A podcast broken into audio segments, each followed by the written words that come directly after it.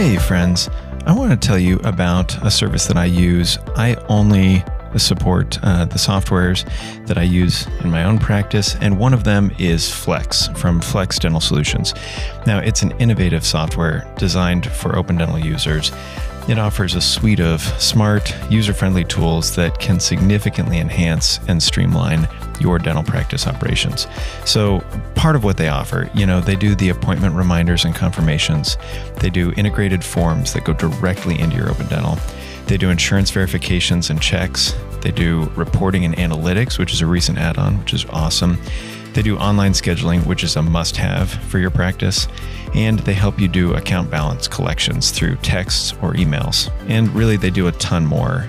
Now, these tools are created to modernize the patient communication, reduce the workload on your team, increase treatment acceptance, and improve payment collections.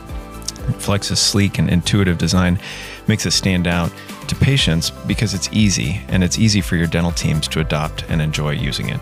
Despite its simple appearance, Flex actually incorporates advanced technology, providing unique, cutting edge features that are deeply integrated into your system, setting it apart in the dental field from every other software. So, if you're looking for patient communication, any of these tools, look at flex.dental. So, check out Flex. Thanks.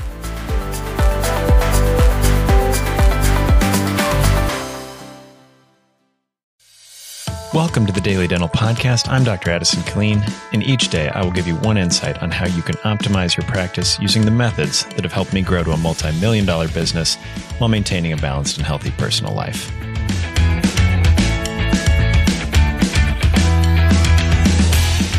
Good morning.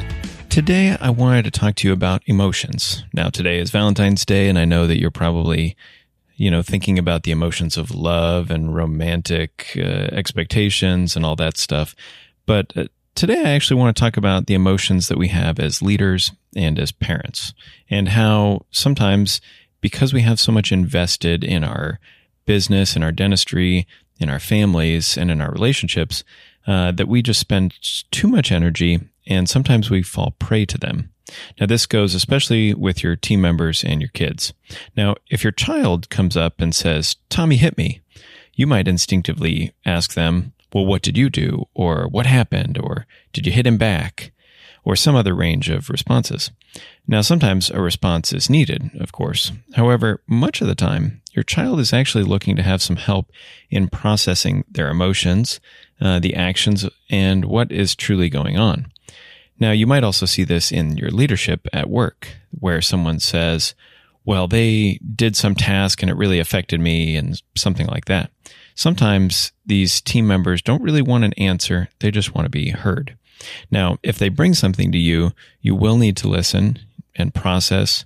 Um, but the first thing is master your emotions first. As long as you stay cool headed, they will most likely come up with the right response if that's their capability to do that.